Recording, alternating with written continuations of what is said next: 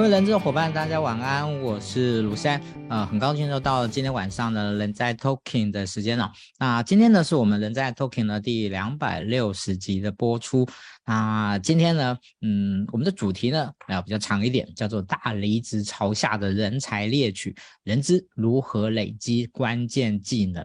那今天呢，我邀请到了这一位呢。呃，我觉得在我心目中呢，其实是相当重量级的一位人物哦。那，但他其实啊、算是还蛮低调的。就是他以前呢，呃，其实呃做了很多事，但是呢，大家呢可能并不那么的熟悉他。好，那他是谁呢？呃，他是呃目前呢一个新的平台，但他本身是一个非常资深的人资工作者，呃，也是一个非常资深的一个猎头呢。哦、那个 Joyce 老师，那我先请 Joyce 老师来跟大家打声招呼。OK，嗨，Joyce 老师，晚上好，晚上好，晚上好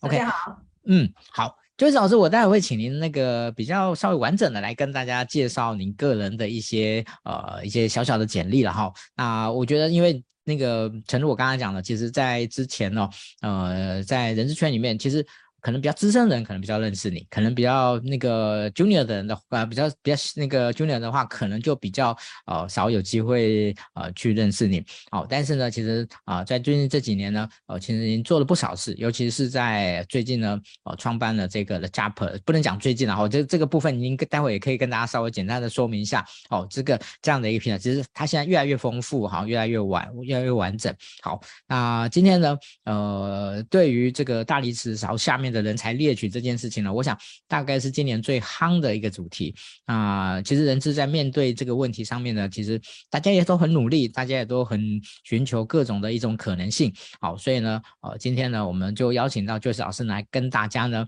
呃，除了分享他的一个观察以外呢，那我觉得呢，也重更重要的是怎么去建立一些呢，呃，一些。更正确的这样的一种能力，啊，更棒的这样子更进阶的能力呢，来突破这样的一个一个困境，哈，突破，然后呢，去呃为企业呢，哦获得更需要的人才，然后也为自己做这样的一个一个价值。好，那呃，在今天呢，哦，我们我们特别呢，就是应该是我跟那个。Joyce 老师 A 他的了哈，就是呃他在他们的这个 The Job 的平台上面呢，呃有一门呢有关于呃薪资谈判的课程。好，那虽然这个课呢表面上看起来是。它是否所谓求职者的这样的一个薪资谈判的课，但是我觉得倒过来就是，呃，作为 HR，我想我们也应该要去了解，哦，就是在薪资谈判怎么去面对，呃，这个求职者他的一些想法，哈、哦，所以这个课呢，哦，我觉得相当的不错，哦，然后这一次呢，我就跟那个 Joyce 老师说，你可不可以提供两个名额，哦，两个名额，哦，那他们在他们他们的平台上售价是七百多块钱的这样的名额，哦，来作为我们今天的直播分享，哦，直播。分享的，我们还在今天直播分享最后呢，抽出两位来赠送他，可以来这个。啊，来观看，来研习这个这个课程。好，谢谢大家。好，那个哦，大家给他用力的分享下去哈。然后呢，让我们待会呢可以来抽。好，那如果您当然您只想学习哈，想学习那个部分的话，我觉得也可以自己思考一个。那我会嗯，其实那个 Joyce 老师，我有没有机会帮大家 A 一下这个课的那个那个那个比较那个什么优惠之类的哈？但是这个我们就不急着在这边讨论了哈。我们这个私底下那个再我再帮大家 A 这样子。好，那我想在我们正式的那个。这个这个刚才已经这个正讲也都讲完了哈，那我们接下来呢就开始进入我们今天的正题。好，那我想在这个一开始呢，我们先暖身一下哈，就是先来请教一下 Joyce 老师，好，就是您自己的一些简历，然后以及呢就是目前在做什么，那为什么想要创办这个的 Jump 这样的一个平台？好，我想跟呃今天有这个机会跟大家分享一下。好好，谢谢思然，呃邀请我来真的是临时邀约的。我其实，在创业之前，我本来也是一个人资，就是在自然帮我的介绍，各位有看到我以前是美商金百利克拉克，就是卖舒洁卫生纸、好奇纸尿裤的那个人资经理，就是负责招募、员工关系跟那个安全卫生。各位应该听过 HR 界都知道 那个安全卫生这个职位。呃，在去外商之前，我本来就是在大型的汽车厂，那时候算是台湾第一大的上市汽车公司，也是担任资深人资主管。我大概招募量可以半年涨两百多位工程师，所以我的招募经验算是很丰富。呃，至于为什么会创业啊？其实大概要回到当初在外商公司跟在汽车厂的时候，发觉招募是一件蛮不容易达成的一个挑战。各位做招募的都知道，找不到人，主管也会抱怨你；找到人呢，留不住，主管也会回头来找你。那有时候对外面的惜才找人才上面，因为公司的组织啊、制度啊、薪酬啊，或是主管的风格，也不太人不太容易找得到人。所以我那时候就想到说，哎，既然是找人方面是我的专长，我是不是自己来试着做做猎头？还有另外一个考量是说，那时候在接洽一些猎头顾问公司，我相信各位都有接触的经验，多数的猎头。大概都是比较 junior，都是年轻人在 handle，他也不太了解我们的一个工作需要什么，比如说 finance 是什么规格，accounting 是什么规格，supply chain 又是什么，engineer 是做什么，很多 hunter 不太熟，所以那时候就造就出找的人人力素质都参差不齐。我就那时候就是自己想说，如果如果自己在找人上面的观点还蛮有自己的想法的时候，也许试试看这条路会是不错的选择。啊，就这样跳下去做到现在，已经十几年了。啊，直到去年前年吧，前两年有疫情的关系，我们那时候就会开始在思考一下整个的大环境改变，找人上面的困难度会越来越高。啊，就诚如刚刚那个思然所分享的，大离职潮下整整个的人才变化，其实它变化的板块移动的非常的快速，然后找人的难度也很高。那我们其实真的听到很多人资或是我们自己合作的客户都面临到这个困境，所以我那时候也是觉得说，既然是一个人才猎取的困难变得比较多元，甚至还牵扯到要雇主品牌啊，还有人才的猎取啊，甚至就是人员的来源的分布不一样。我那时候就觉得说，是不是应该更积极一点去开发一个数位平台，等于说是一个 .com 官网的概念，结合了找工作，就是我们讲的一般的职缺刊登，或是中高阶猎头，还是维持我们这个本业不变嘛？可是又另外能够去跨足所谓的线上学习。所以，于是这个的 job 其实是已经酝酿两三年了，直到最近才刚上线。啊谢谢思安给的时间。哦，不会，老师你客气了哈。那嗯，我想今天呃有既然有机会邀请您来，那我也想要就是邀请您来来跟大家分享一下。呃，就您个人而言，然后就目前你所观察到的这样的一个台湾的人才市场，有没有哪些特点？哦，大家都知道找找人难是一回事，这个是一个普遍的现象。嗯、但是在这个难处之下，有没有什么特点是大家值得关注的，值得去更深一步了解的？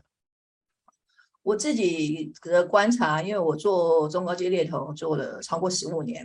所以真的是整个时间轴一拉长的时候，我们看的角度是那个起起伏伏的一个变化，直到大概从二零一六年、一七年开始。那个适求人的局势会变得多，而且在疫情回稳之后，虽然有所谓的大离职潮，但是更多时候也是发觉人都不动啊，因为会趋于保守，怕换了工作之后会不会更不好，或者跳到另外一个火坑。那再来呢，就是更多职缺都在争取那些很稀缺的人才，这是我们发现的。所以包含在一些科技业啊、半导体业啊、新创或是数位电商，很明显啊，这个。二零一六年、二零一七年，我们就有察觉到这个变化。那时候还不知道真正的原因，本来以为说啊，是不是因为政党轮替啊？然后因为我们有做很多外商的精品，因为他说陆客都不来，本来都以为只是一个单一的一个因素。可是哎，慢慢后来再发觉不对哦，好像这个趋势一直都没有反转。因为一般我们做猎头十几年，我们发觉两三年会是一个循环，就是两三年之后会上来下来，上来下起来。哎，怎么是那个？不稳定的状况哈，人才稀缺或人才难寻的情况就一直延伸下去。那慢慢就有机会接触到越来越多资讯，发觉电商的蓬勃也会影响消费者的习惯。再来就是我们有跟一些 Martech 的老师在合作嘛，他们就在谈说，Martech 就是从二零一六年、二零一七年大爆发。啊，既然有大爆发，就代表很多新创的工作机会会跑出来，FinTech 啊，呃，区块链啊，还有就是什么游戏也有啊。再来就是。IoT 啊，还是 AI 的啊，原来你就了解说，原来这个人才的板块移动跟整个 Martech 的蓬勃发展也有高度的相关，所以那时候就是整个的一个变化。以前是求人人求事，大概都还可以均衡的状态，就是企业要找人也不会那么难啊，人要找工作也不会那么难。但是这几年，尤其是疫情之后，好的人才啊，我们不敢讲，好的人才可能手上有两三个选择。可是，如果你不是属于那种少数的好的人才的时候，你会发觉你找工作很困难。那同样的企业主，他在找人的时候，他有时候也不一定吸引到好的人才，因为好的人才有时候不会是因为薪酬他就去，他有时候觉得，哎，这家公司规模大小啊，长期发展，老板啊，产品的未来趋势，点点点，就是很多因素。所以其实就是企业得发觉好的人才也很难寻。那就算你好不容易找到了，他还不一定给你去，因为大家都知道，现在手上好的人才哈，可能有四五个 offer，那每一家公司只剩二十 percent 的几率，啊，一旦不去，你就是变成零，所以这就衍生出来那个找人的困难度。所以我们自己的发觉，主要就是那个时间点跟整个大环境的一个变化有很大的一个关联性。是，OK，Joyce 老师，那呃，我觉得顺着刚才您呃所说明的一个部分哦，那因应这样的一个一个挑战哦，那在猎头公司的服务的这样的一种形态跟呃方式上面。有没有一些变化？我想很多 HR 伙伴应该也很关心这件事情了哈，因为其实，在难找人的时候，其实很多的公司，呃，除了提升他自己的招募预算以外，哦，其实另外就是会寻求猎头的一个协助，哦，那所以他们也很关心，呃，猎头公司在面对这些东西的挑战的时候呢，他们有没有一些新的花样、花招，哦，这样或者是有更好的这样的一个服务的形态？有，事实上就是。整个的人才板块移动哈，高阶其实也蛮明显的，因为越来越多外商公司可能在缩编，或是组织的整并，或者一些中大型企业，所以在高阶的人才的需求变少之下，你会发觉一些本来是收 retainer fee，就是先收服务费的那种中高阶的猎头公司，也跳下来做一般中低阶的位置，他也来抢我们的市场。然后呢，本来以前都要收啊三十三趴，先收十 percent 十 percent 的，现在都先不收，只要有成再收。就发觉这是第一个最微妙的变化，他也跳下来吃这一块。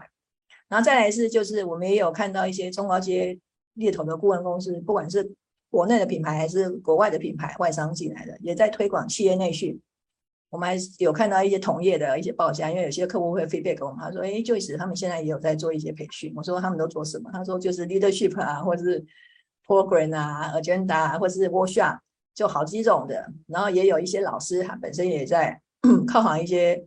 猎头公司，就是在提供这种培训的服务。好，这个也是看到一个变化。再来是，你也会发觉，本来是聚焦在某些中高阶猎头的公司，它可能就是我横向去拓展了。我也开始去做一些软工，现在最热的是软工嘛，啊，或是属于新创行业。啊，当然也有，你会看到本来是做中高级的，他也开始去向下游去做派遣人力。派遣就有点类似说，我也做薪酬外包，然后也做做一些比较 entry level 的招募。我们甚至看到有一些猎头公司在帮某某餐饮集团 松山车站的咖喱店 店长，你就想啊，天哪，连连那个店长店员他们也可以涨，因为你会发觉这有个很微妙的变化是，早期做这些人才人力派遣的，他至少可能都是金融业的哈，权力或是我们讲的 MA 或是第一线的。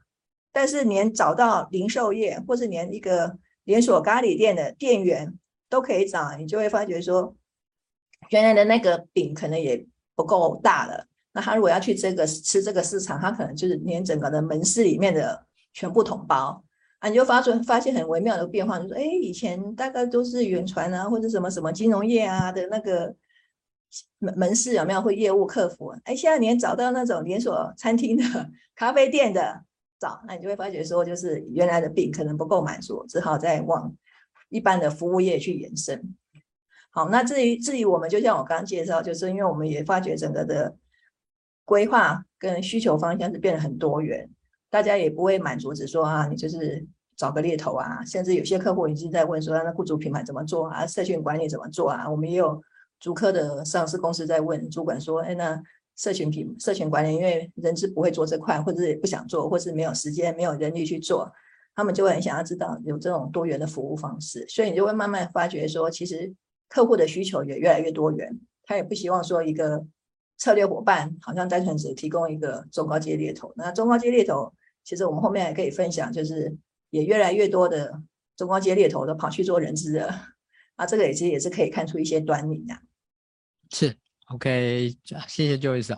嗯，我想刚才的那个 Joyce 的说明哦，其实跟我观察的呃，其实呃也应该讲说我的想法跟跟 Joyce 老师还蛮接近的，就是呃这些年啊、呃、很多呃传统的大型的猎头公司其实呃就是向下扩展哦、呃，然后更多元的哦、呃、去开展跟它的呃核心业务相关的一个部分。好、呃，我想嗯我我我觉得从呃。专业的角度，我觉得这是好的了，哦，这是好的，好，但但是也代表了整个就业市整个招募市场哈，这个猎头市场的竞争哦，非常的越来越越激烈的一个状况。OK，好，那我们刚才一直讲了哈，这个猎找人难，好，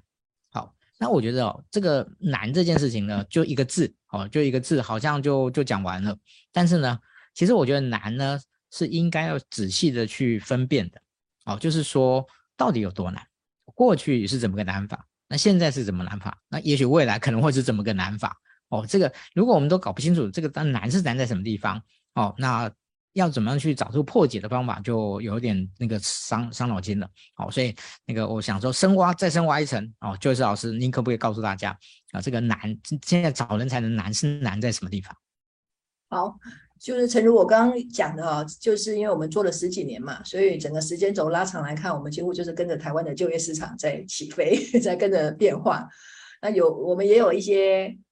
那个猎头顾问在在偶尔会私底下交流一些意见。他们如果只有进入这个市场五六年，他可能没有感受到很明显的变化。但是如果你是进入超过十年甚至十五年以上，你就会发觉，哎，原来整个的市场的一个转折点哈是。这几年越来越明显，而且步伐跟变化速度越来越快。那首先就是说，过去人求事居多，然后供需上升平衡，就是企业跟人才都蛮容易找到的。那征才的时间点也大概都维持一个多月，最多三个月之间。尤其是那种业务专员啊，或是形象专员、人人资这些 entry level 的，大概一个多月，最晚不会超过三个月。那还要看职位的高低有没有，还有就是职务的属性以及难易程度。但是这几年呢，就是我们讲现在，尤其是从大概二零一六一七 MarTech 大爆发，那也有另另外一类说法是说，可能疫情开始之后，那事求人的趋势就变得很明显。那举个例子来说哈，一个经理副理大概就是八九十万，或是年薪一百万左右的，三个月还找不到啊。我们有跟一些客客户在交流，他们就说，对，现在招募时间拉很长。再来呢，我们还遇到年薪三百万的业务经理。从三月找到现在，自然你知道吗？都快要中秋节了，还没有找到。然后客户最后就说：“啊，我们内部轮调了。”我说：“也对啦，那个翠楼嘛，找了半年，给外面什么印象？各位各位一定知道，找太久，这家是不是火坑呐？那个主管是不是很难？还是说是不是找了就跑啊？负评一定会比正面评论还要多，因为大家都想到不好的。所以有些时候我们找很久的时候，都会跟客户交流，要不要赶快内转或内升算了。不然外面一直在传闻，你们家的缺怎么开这么久？可事实上，你们发觉是因为他可能开开关关，开了以后想说啊，先停一阵子。尤其是前两年疫情，我们就遇过，中间停了半年，等到重新再开出来的时候，很多上班族以为这家公司找很久，说不是，是因为中间停了，因为大中国区或是外商公司有一些黑卡在 review。好，那回到刚刚讲的，就是开这么久没有，主要就是说好的人才变少。或者说想应征的人也变少，可是企业的规格还在那边。我就是要这种优质的，我就是要履历很漂亮的，还要年轻有为的。那薪水大概多少多少？太高了他付不起，太少了他又觉得不够不到位。所以就是这样一来一回，一来一回，你就会发现哇，补不起来耶。这是第二点，就是时间轴拉很长。再来第三个就是说质量都有改变，因为数量变少嘛。再来就是品质，确实有些发觉有些位置，尤其是比较 junior 一点类位置，他们的优质人才很难寻找。那将来就是年轻人才，他的选择也不同以往。我们自己在帮一些人资找人，发觉，哎，国立大学人资所毕业，哎，不错啊。可是怎么工作五六年，换了四五家公司，他们都不在乎稳不稳定，他们觉得，哎，有工作，反正我找得到嘛，我可以去就好。那那如果一些传统的大型公司跟这些新创，他们宁愿去选新创，人家觉得新创公司我直接对总经理。哦，我们资深人就想说：天哪，你才工作两五年，你就可以直接对总经理啊？因为公司才二十个人。那甚至我们有客户说：对啊，他女儿完全不是人资毕业，也不是器管的，找工作竟然就给一个人资经理的头衔，他也是什么都不懂啊。可是就是公司愿意给他机会。所以就是年轻世代，他的选择很多元，不会很向往说，我一定要知名品牌，我一定要大公司啊，我一定要知道市场上都听过，不一定。他们甚至觉得说，哎，这个公司虽然小，可是好像蛮好玩的。然后我可以直接对总经理，我的职位职称变大，他觉得他的 ownership 独立比较多。我们举个例子，我们跟一些人资资深人资在交流一些，他们说：“对，就是我以前的部属啊，来打电话给我，say hello 啊。”虽然说是打个问号嘛，问候以前前长官，可是他就会顺便说：“哎，我现在是某某公司亚太区的总裁，大中国区的总裁，就人资总裁啊。”他们又吓一跳哈，人资可是你一听就是资历啊，跟什么薪水条件，其实就是还是一般的中介经理人而已。但是很敢给抬头嘛，所以亚太区的人资总监哇，挂起来就很不一样。所以年轻人其实对这方面的选择。跟我们以往说，哎，我一定要去大公司磨练啊，或者说知名的企业是完全不一样的。好，那再来就是谈到未来，我们自己的推测大概跟现在的趋势不会有太大的改变，大概未来五年内都不会有太大的变化。尤其一些疫情之后啊，国际的局势还有通膨影响的消费力跟中美之间的对抗，那所以这些新兴行业造成的一个人才板块的移动。那我甚至听说一些上市公司、竹科的上市公司人资长分享，他说以前是同业挖角，现在是连上下游都来挖。他说夸张的是，有的是一次一次给一倍的薪水，那你怎么跟人家拼呢？所以这些部分就是整个一个人才难度变化的过去、现在跟未来。你从这些蛛丝马迹就会发现，哦，原来确实这几年找人上那个困难度是变很多的。还有就是很多外商公司或者海外公司，他直接来台湾征才。他说：“你可以远端工作，怎么抢？抢不赢人家嘛。所以这一方面就是很多企业要面临的一个挑战。”嗯，好，谢谢 Joyce 老师哦。其实，嗯，这个挑战真的挺大的。那我想，对于企业的 HR 而言呢，哦，其实，在招募这一块哈、哦，我想这几年呢，应该大家的那个呃调整。啊，不管从组织上，不管从技能上，不管从整个模式上，应该有蛮大的变化。所以在我们今天中场休息之前呢，我想的最后呢，我来请教一下那个 Joyce 老师哈，就是呃，其实我觉得应该从，我可不可以，我可以补充、啊、请说，请说，请说，我刚刚就是还可以讲，就是还有这两年哈，人资大暴走也是一个端倪，各位也可以看出为什么人资者离职率特别高。这其实我我我刚才不好意思不好意思那个补枪，你知道吗？那个诶、欸，因为我最近常常跟大家讲说那个。这现在全台大 HR 大缺哦，就是那个缺缺到爆这样子。然后，然后另外呢，这个 LinkedIn 之前有做一个，就有有一个有一个有一个报道，我不知道各位有没有看到，就是那个人资居然是那个离职，就是 turnover rate 最高最高的一个一个。好，那我觉得这两件事情是互为因果了。它有关联，对，就是一样，就是以往人资都是给人家感觉稳定的族群，不轻易换，平均大概就是过年后一档跟。下半年八九十一档，我们做了十几年招募找找人，人资大概就两波啦。可是现在 这两年就是年初涨到年终，年终涨到年底还在找，然后都住客户跟我们 feedback 就是说，因为不胜负荷那个招募量，那个离职量太多了，变成我就只能走整天做招募，我没办法再去做 content 或是 HRBP 或是培训，所以很多年轻人就说那我不玩了。所以这一点其实就是跟前面那些人才的难度有关，它是一个因果的关系。是，所以我们就跟一些年轻人，就是客户开玩笑说，只要人资离职率很高，你大概就知道他背后公司是 turnover 也是高的，因为人资都不想玩下去，所以这一点是这几年人资变成一个像思安说的刷那个存在感，然后原来我们很重要，因为都找不到人，找不到人资。嗯，好，嗯，当然这个是是已经是现况了哈。那呃，我想。那个我刚才想要请教那个 Joyce 老师的就是哦，对于这个企业而言哈，他当然不可能全部都依赖猎头哦，当他。呃，就是呃，在猎头以外的这样的一个，我想自救哦，自强，我想也很重要。所以在它整个的规啊、就是哦，我把它称作这种现在呢，大大家就是往所谓的猎头式的招募的形态去转变。那这样的转变呢，从形态上面以及它的工作内容、工作的模式上面，会有什么样的差别？我想您有观察到很多了，好，所以可不可以分享给大家一下，我让大家知，让大家知道。那其实我相信有很多公司其实现在也已经是这样在做哦，大家可以 checklist 一下。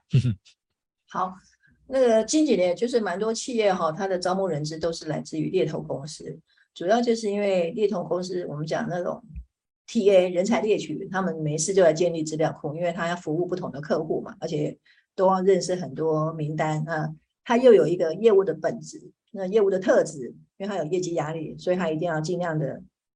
找人，找到人，找到人。那重要的就是说，因为透过猎头型的招募人资找到人选，也可以帮公司节省。不少的招募费用。所以这几年很兴起，就是说，主要也是因为跟猎头公司的公司数变多，然后猎头的人人才的流动也频繁有关，所以他们第一份转职的首选就是，我如果不想做猎头业务，我可能就去做人资，因为那直接的转换是很容易的。有一些猎头会强调说，哎，你做猎头也可以去做一般的业务。有啊，我们有遇过科技业再去做科技业的业务，但是其实绝大多数我们遇到大概百分之八九十都是去做形式招募人资。好，那曾经有猎头哈转到。外商公司，他就跟我分享，他说：“就是我一年帮公司省四百万的招募费用，那他薪水大概年薪一百，我就跟他说这不算什么。我们有遇过年薪两百万的招募人资去外商，他说他帮公司省一千万的招募费用，因为这些经理级通通是靠他去找的。为什么公司都把预算全部喊停？所以其实猎头型的企业人资会有这样的一个工作需求，也是跟因为需求企业端好希望。”用比较专精于在人才猎取这方面的人资或猎头的人去做这个工作，那相对的就是他也可以去节省一些费用，那花比较多钱去投放在所谓的数位形象或是 KOL 啊，就是数位媒体的一个预算。好，那做猎头型的招募通常就是两个特点，我们刚刚讲的人脉圈，第二个就是你业务的狼性，这是多数传统人资可能会欠缺的。所以当你转到企业的时候，第一份工作最多的就是招募，有些工作还会加一个 HBP，哈，HRBP 就是企业伙伴，啊，这个也是常见的一个工作形态。至于所谓的未来的一个发展呢，当然就是你要在往 Kanban 或是 LMD 去做一个职务上的轮调，这个才会叫做 Full Function 的 HR。所以如果在谈那种猎头型的招募人士，他他的一个工作内涵跟将来的职涯发展，我想大概就是以 HR 招募为一个定锚。再把自己的职涯在广度啊、深度再拉高一点，就会是一个很不错的一个 talent。OK，谢谢 Joyce 老师哦。好，那我我想在我们下半场呢，我们会针对啊、呃，就是 HR 的一些工作的职能的调整啊，强化的这些部分哦，呃，就算是内功心法跟技法的部分呢，我们再来跟大家分享。OK，那我们在我们今天的直播的现场，在下在下半场的部分的话呢，呃，我想一开始一开始我想要就跟大家来呃请教一下 Joyce 老师哈。那在我们今天的主题说，人资呢如何累积这个关键的技能？好，那面对这样的一个挑战，呃，Joyce 老师，您觉得呃这个关键的技能的部分呢？哦、当然我们这个访纲已经是已经已经是预先拟好的，就是呃我们有三个很重要的关键的技能，以及一个打底的这样的一个态度。那第一个呢叫做精确度，那怎么样来认知所谓这个精确度是怎么样？好，我们一个一个来仔细请那个 Joyce 老师来跟大家做说明。好，谢谢思安。我会，我先在回答这个问题之前，先跟大家说明一下，就是，呃，大使大离职朝向人才猎取，所谓的人才猎取就是 TA 哈，你要把它看得比招募还要重要，因为它是一个中长期，而且是属于 long term 持续在做的一个人才布局。有了这样的基准之后呢，招募只是一个短期，因为开缺要去递补出来的。所以我是因为根据我。做了十几十几年经营猎头顾问公司的经验，再加上以前有七八年的企业 HR 的背景，我拟出了一个很关键的技能。第一个就是刚刚思安请问的，就是第一个技能就是精准度，就是你在找人上面一定要精准度。我想各位做招募人资一定有个体验啊，如果你是比较 junior，或是说你的经验不足，有时候谈了一些履历表或是人选哈不是很 OK 的时候，推荐到主管那边一定就是被骂回来的。甚至主管可能还会去抱怨到你的上司，说：“哎，怎么找这样的人，或是这样的人待不久？”所以这方面的精准度哦，其实就是你在履历的媒合上，你尽量一两次就要完成，而且丢出去的履历就是，哎，主管一看，哦，这个就是我要的。包含年资短一点的，就是学历呀、学校啊、证照啊、外语能力啊、社团这些东西，你都要先了解每个部门每个职缺它的规格要求是什么。假设思安要找一个人资。那个人资小编，他告诉我的规格是 A B C D E，结果给他找的是 E F G，那你想想看，他会不会气噗噗？所以这个精准东西就会建立你在主管心目中的一个地位。那再来就是说，你的工作手法要很精准，因为我们都知道大量招募事情是忙不完的。我之前在汽车厂的时候，我大概有半年的时间带领九个 team member，因为我们半年内补两百位工程师。各位了解吗？两百位，换言之，我少说面试将近一千人呐、啊。因为不会谈一个就录取一个嘛，可能少说要谈好几倍的人。那时候怎么办呢？你就是一定要用很精准的工作手法，包含在前面是因为我们那时候大企业哈，如果在座各位如果待过大企业，你就会发觉有些公司要先做过笔试，哎，考试通过才能有下一关。那那时候呢，其实笔试东西是很快一个基本的，就是你希望它的一些逻辑啊，或是分数啊，或是语言是过关的，你才有下一 round。那下一 round 呢，我们都建议就是，不管你人资要花前面十分钟先电话快速筛选，还是要跟主管一起面试，就。人资本身不能错过面试这个游戏，不能错过这场赛局，是因为有时候主管为了虚人口急，所以他随便找人哈，他就说，哎，这个就是我要的。但是你人资谈下去，发觉哦，不行，这个人的风格啊，这个人个性啊，或者很孤僻，或者是说不不听 work，这在现在这个组织其实是不适合的。甚至有些主管喜欢找同质性很高的，但是公司或是大老板就是说我就是要故意让他有不同的人才。那时候人资就是很关键，我是一个守门员。如果没有这样做的话，你就会发觉主管找的都是同质性很多，结果做出来的绩效没有很好，或者是造成其他异质性高的人有没有进来之后变成离职率很多。所以这个部分就是说，人资在精准的工作手法跟品质上一定要谨守。一个就是要符合公司的期待，符合主管的期待。可是另外一方面，它又要速度好，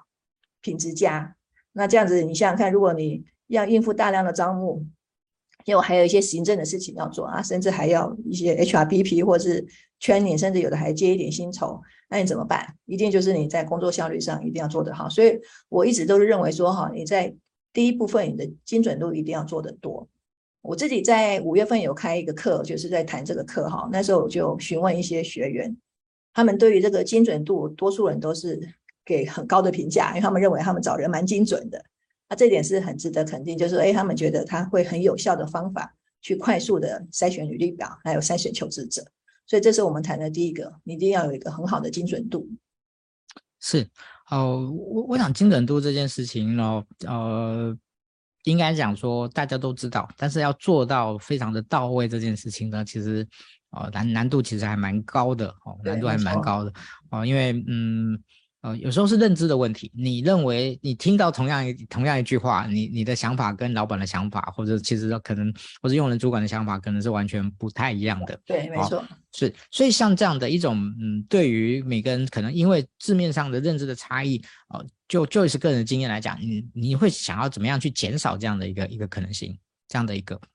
可能落差。我，以前在做招募主管培育底下部署，或是我。开经营猎头公司培育底下的 consultant，我们其实都是用两两相比的一个概念，等于说就是我跟跟大家说，我们在招募上你要如何的精准，一定是取决于你过去的历史值。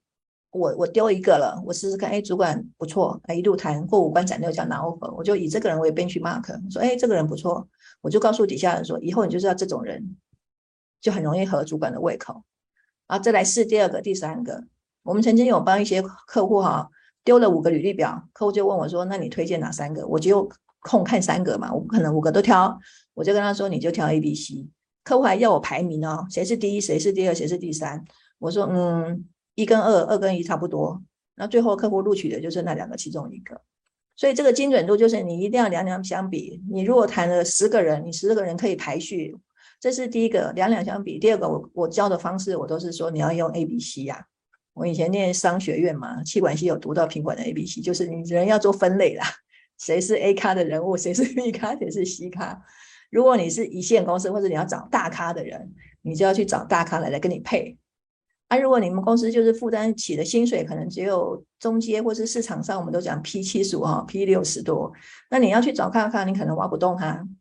啊，所以你人在你的心目中，你要马上有这种。人才的评比，一个是两两相比，哎，我试了，这是五六个啊，谁是第一名，谁是第二名，你心中有数。然后你自己只要是属于这 A 类的人，在你心目中，一旦直缺开出来，你知道，哎，他是市场上很吸睛的，大家挤破头要去的，你马上就 bingo 就丢丢出来就找他，这样你速度才会快。然后主管对你的印象才说，哇，我不容易哦，你们培育培育出来的 consultant 很厉害，HR 招募马上就是，哎，老板，我手上有一百个名单哈，工程师，我一旦开缺这个缺，有的是测试工程师，有的是 QA 工程师，有的是设计工程师，有的是制程哈，有的是业务，有的是 Key Account，马上知道它的规格。我履历表中有一百个，我怎么筛？一定是我已经经历过排序了。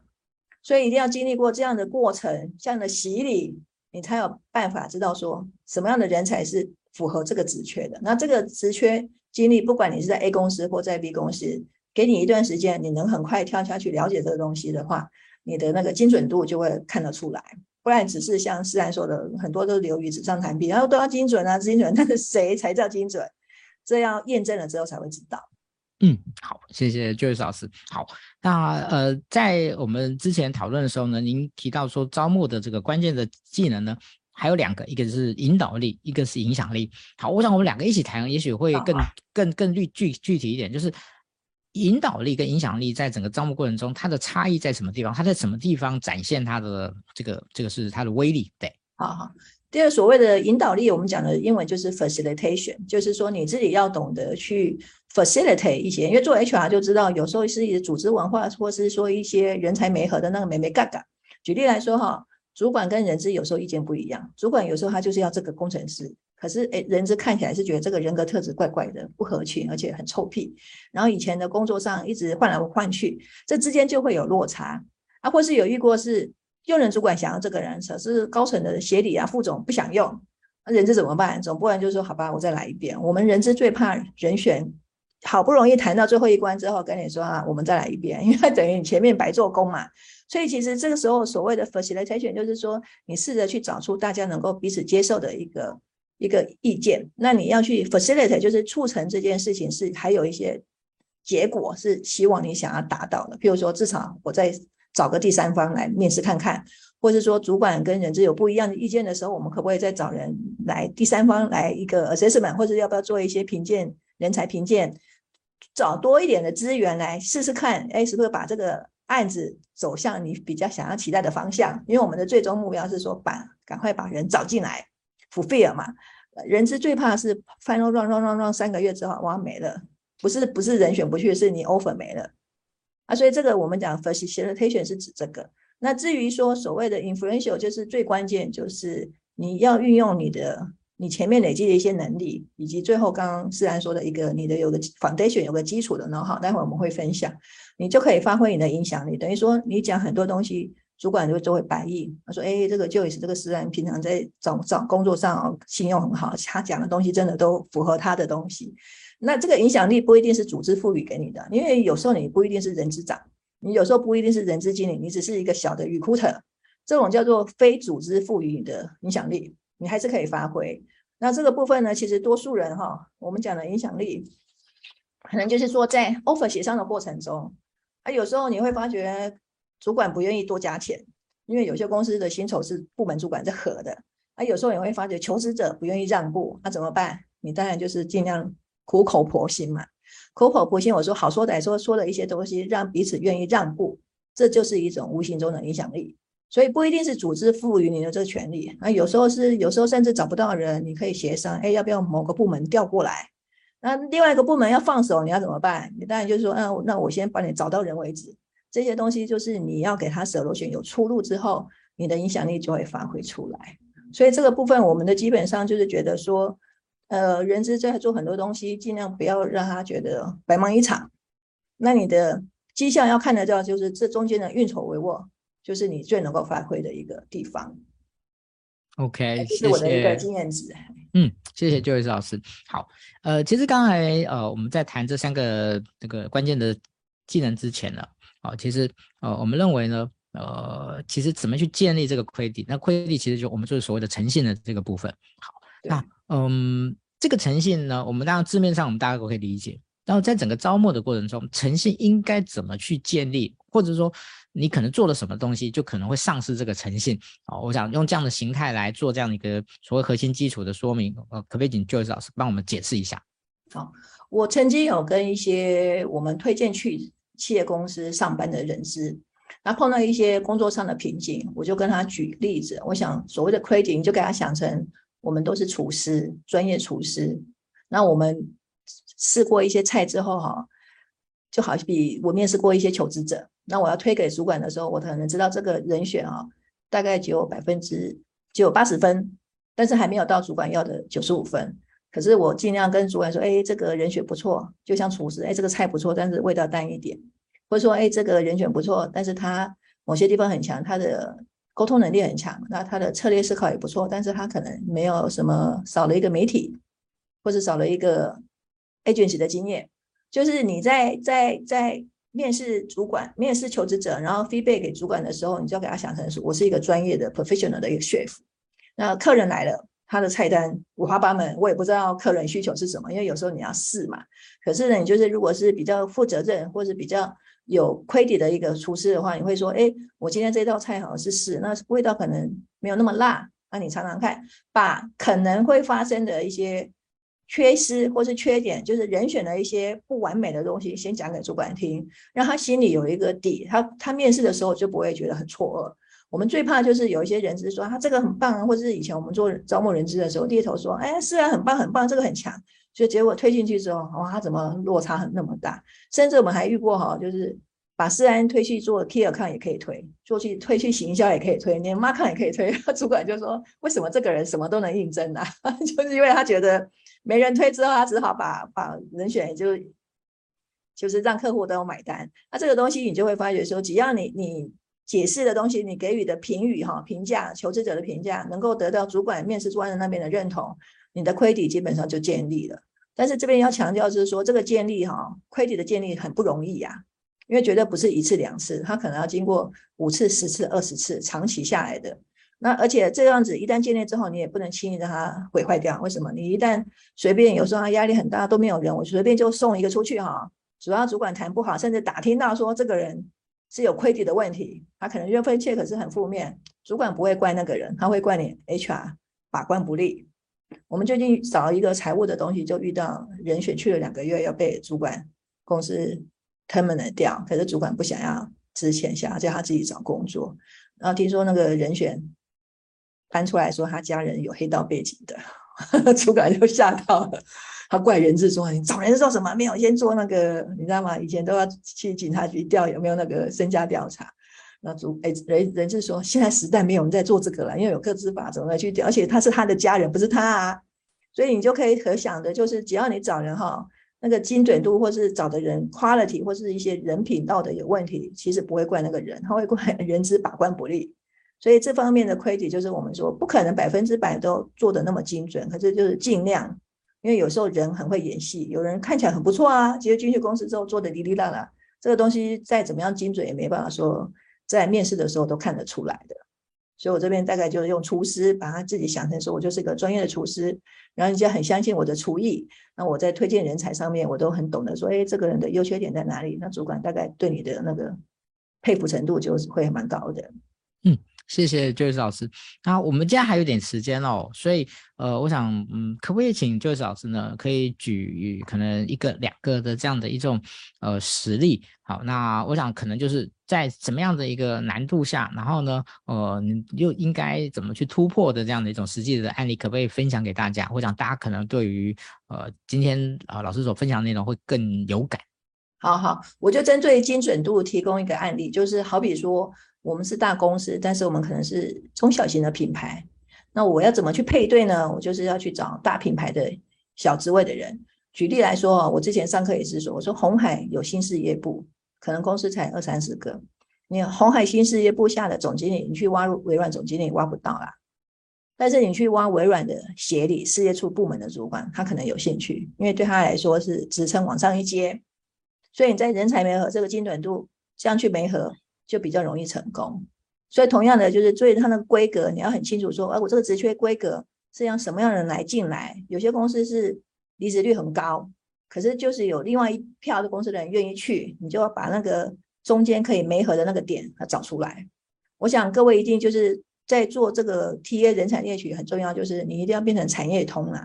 这个行业几乎哪家公司是谁呀？哪家公司高层是谁？哪家公司离职原因是什么？甚至哪家公司的薪资？跟组织架构我都摸得一清二楚，这样才能够在一些职缺需求跑出来的时候，你可以很快定位说哪些公司可能人跳出来的动力会比较强，因为那家公司可能比我们更惨啊，或者说那家公司因为主管的关系，整票人都跑了，所以他的缺很多。哎，那我们是不是还有其他的位置可以再从那边递补过来？这是属于精准度。那至于引导力，就是我刚刚举例的啊，你你对于用人主管或人资，我们曾经遇过一个例子，我印象很深刻，就是。人资长也谈过了，总经理也谈过了，用人主管也谈过了，那我们猎头当然是很推荐这个人选。最后呢，那个用人主管退缩了，他说他不要了。我们想说哈，怎么会这样？全部都谈完了，竟然说不要。他就说，哎呀，这个人呢、有点，就是他觉得求职者个性很有个性，怕他不好管。可是总经理跟人资长意思就是说，我不要你一直找奇异性的，我不要永永远你的底下人都是乖乖牌，我们想要不同的心血嘛，让这个组织有一些气氛。后来我就跟那个人资长建议，我说你要不要跟这个主管沟通一件事，就是总经理也一票，人资长也一票，外面的猎头就也是一票，光三票里面我们就赢你一票。那从这种团队讨论的结论看起来，是不是这件事就是请这个主管稍微就是。让步一下。那你如果你担心的一些人格特质，或者是说组织的很很很默契，那等到人选进来之后，没有，我们慢慢再做一些微调微调。就像我刚刚讲，这个 facilitation 很重要，就是说你不希望煮熟的鸭子飞掉嘛。那好不容易都重新走完的流程，哪有时间美国时间再全部重来一遍？所以这个时候就是你要想一些想方设法给主管或者是你的人资主管一些建议。哎，我们是不是用一些投票的方式，或者说我们？答应人找进来之后，再做一些圈联嘛，把它不足的部分补起来，这就是我们讲的那个引导力部分，你可以发挥的地方。嗯，OK，哦，谢谢 Joyce。我想这个刚才你所提的这样的一个案例，其实还蛮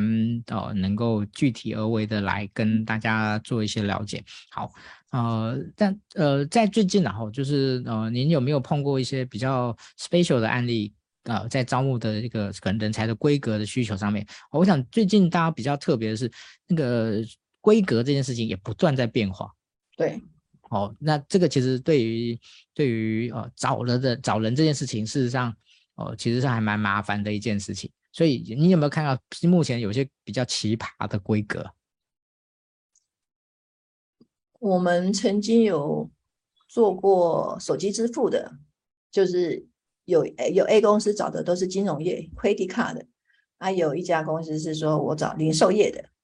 但是还要做 to B 的 BD，所以这个规格有点奇怪，但是我们就是尽量以客户开的规格出来去找，啊，有时候会 bingo 找到。但是也有时候就发觉，哎，这个规格怪怪的，因为这样的人跟这个真的不一样啊。要做的事情，你做有没有我们讲的地推部队，整天做 BD，跟你做 Key Account 其实是不一样的专业。那可是就是初期一开始，只要职缺丢出来，我想人资的惯性就是我尽量想朝主管要的方向。然后我们有遇过比较吊诡的事，就是说公司说啊要找财务总监，财务总监，财务总监喊得很久很大，那就人选谈了第一关，谈了第二关之后，就说卡在上面。后来我们其实都知道会卡住的原因是说，其实高层没有要找，但是它的高高层就更上面的要找，所以中间有一些角力还没有摆平，所以有时候 case 就这样子开始负重。所以在在组织上，不管是那个规格怎么变哈，我们唯一就是说心态就是因为专业跟着自己走嘛，我不管会让换到 A 公司还是我在 B 公司还是 C 公司，我只要把这个 domain know how 增进好的时候，我认为在不管在什么样的环境，其实都会。贡献的很不错，是 OK 好。其实，在今天，呃，Joy 老师他其实一直在强调两件事情，就是呃，作为是这样的一种新的挑战的一个招募的 HR，其实对于呃 domain know-how 的一个了解跟掌握度跟要求，其实比以前要高更多。对，好。那另外呢，这个主动哦，主动的招募的这件事情啊，去建立自己的这样的一个人才资料库的这种要求，其实也变得。呃，变成是呃招募人员的这样的一个一个应该是要必备的，哦，必备的，嗯，对，好，所以其实现在很多公司招募缺呃就缺 HR，尤其是缺招募这件事情。嗯、那你你您您您这个部分有没有什么给给给大家的建议呢？哦，就是就是你不能一直一直让 HR 一直阵亡啊，然后然后 HR 处在一种高度高压，尤其是招募的 HR，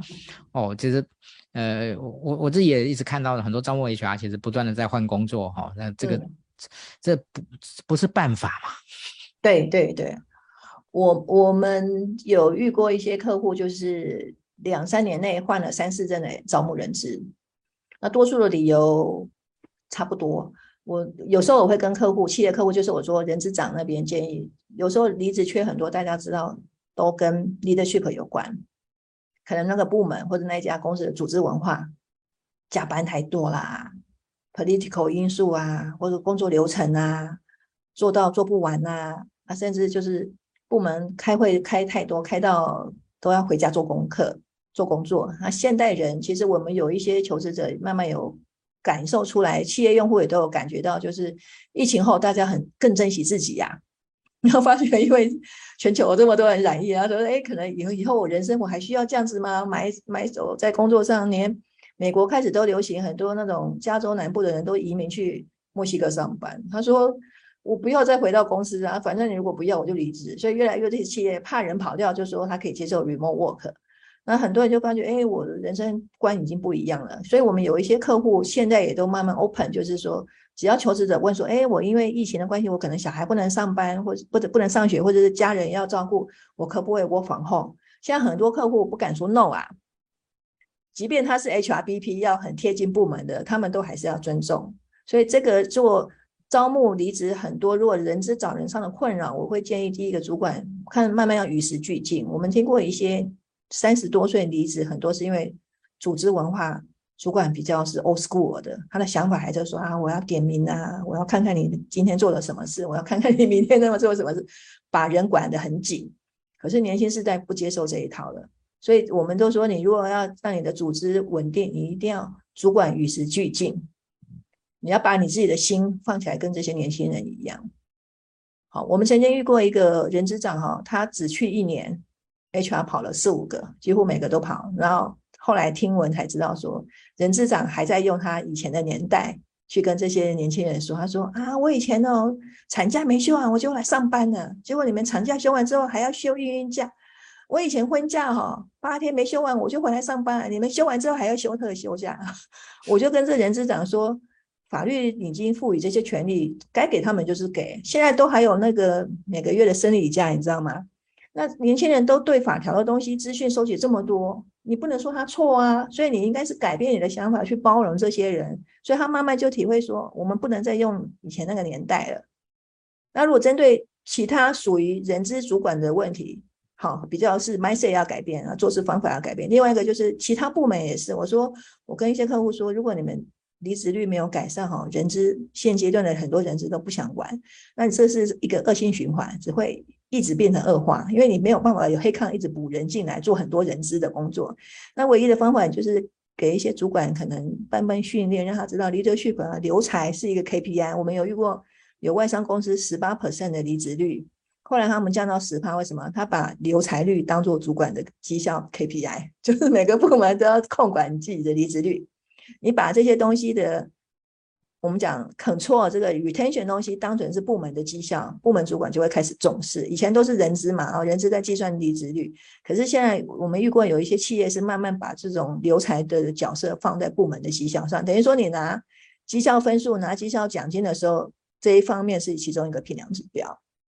所以其实就是人资自己的中高阶主管那个 mindset 好心态调整之外，再就是说对于部门之间主管，如果发觉到部门异动很多。都跟主管风格或者说组织互动有关。其实人资如果不去做这个调整，他永远就是面临到这个找不到人的一个窘境。那人资最后就是不玩，所以它是一个恶性循环的一个结果啦。我会建议就是要正本清源，就是把那个问题的根源找出来，去做一些强化才有帮助。是，谢谢 Joyce 老师哦。那个，嗯，其实某个程度上而言，我是希望这个。就呃借 Joyce 老师的金口哈，来那个 帮很多 HR 的伙伴呢来输输气这样子，OK 好，那其实今天的时间呢其实过得很快哈，大概已经到了尾声。好，那其实我今天倒是没有想要做什么 ending 的部分，因为我想今天大家呃都可以感受到那个 Joyce 老师呢功力非常深厚，好这样信手拈来，然后呢很多的呃内容呢大家呢这个干货满满，大家应该感受的非常深，非常非常多哦，所以呢嗯在今天的今天的最后哈，我想。呃，想要请的 Joyce 老师呢，哦，跟大家呢，尤其是招募的 HR，给他们一些叮咛，哦，给让他们呢，在这个目前的众多的挑战之中呢，哦，能够哦有一些哦怎么样的突破？好，基本上就是我对于招募工作者的叮咛，就是不要只做基本资料筛选，你不要履历看一看，学历看一看，年龄看一看，然后问一下人格特质。就丢给主管了，因为这个对你来说，你的 domain know-how 没有累积呀、你可能做三年跟五年都差不多。再就是说，不要只有做一个招募人员，你一定要变成是说我能够 TA，就是我要能够预先去帮公司预留人才，尤其是那种找很久找不到了，或者说他很关键的位置，甚至中高阶，我平常没缺的时候，我就要养成跟猎头，或者我自己就要去面试一些人，把它变成我的 talent pool。各位，你想想看啊，一旦某一天你们的副某个副总或人资长突然说：“哎，我们可能有个缺，某某人要派去中国，或某某人要派去海外，那你有没有人？如果你跟他说哟，我口袋有好几个名单，然后主管说：哎，你怎么会有这些名单？我平常就要累积了。你想想看，主管在你心，你在他主管心中有没有加分？一定有。还是说你要就是招募？好好好，我去找，我开始找找找，不知道人在哪里。”我们讲真正的专业的那个 HR，尤其是属于 talent acquisition 的人，他其实是口袋名单很多，而且他都可以可以点出来说，哎，我知道某某公司的谁谁谁，某某公司的谁谁谁，我们可以去挖他。主管会很讶异，你为什么都知道？你说我平常每一次都在建立这些人脉，我甚至都有在做一些面试。当然，就是以我当下的职缺要满足，可是我心有余力之后，还是要做一个 talent pool 的建立。反正就是你一定要做 TA，而不要只有做单纯的招募。我想这样子，你的职业发展，或是你在工作上的累积的那个 domain know-how 就会非常的强大，这是我给各位人资小周末的参加者的一个建议。OK，太棒了哈！我想今天最后的建议大家思考一下，我觉得是非常具体，哦，能够。呃，帮助到很多招募的伙伴的。好，那今天谢谢呃，Joyce 特别拨空来。哦，那其实就一开始讲的，好，其实呃，这一个这一场的，其实是在前几天呢，我特别这个他他等于是江湖救急啦，来帮我今天的这 这一场哦哦，江湖救急，所以呃他。那个在这个几天的过程中呢，那我们就很快的把这个主题访纲呢，这样的做了一个很很快的讨论。那我想那个也谢谢 Joyce 老师呢，哦，非常那个就是用心的准备。我想大家今天的收获一定是满满的。那我再跟大家那个再再跟大家说说明宣导哈，就是 The Jump 这个平台呢，哦，我觉得有很多的那个宝可以挖哈，那有很多的课程呢也相当的哦，我推荐给大家啊，所以呢各位哦可以可以去浏览一下啊，浏览一 OK，好，那我们今天的直播呢就到这边啊，欢迎大家呢继续帮我们分享哦。OK，那我们下次见，好，拜拜，谢谢，拜拜。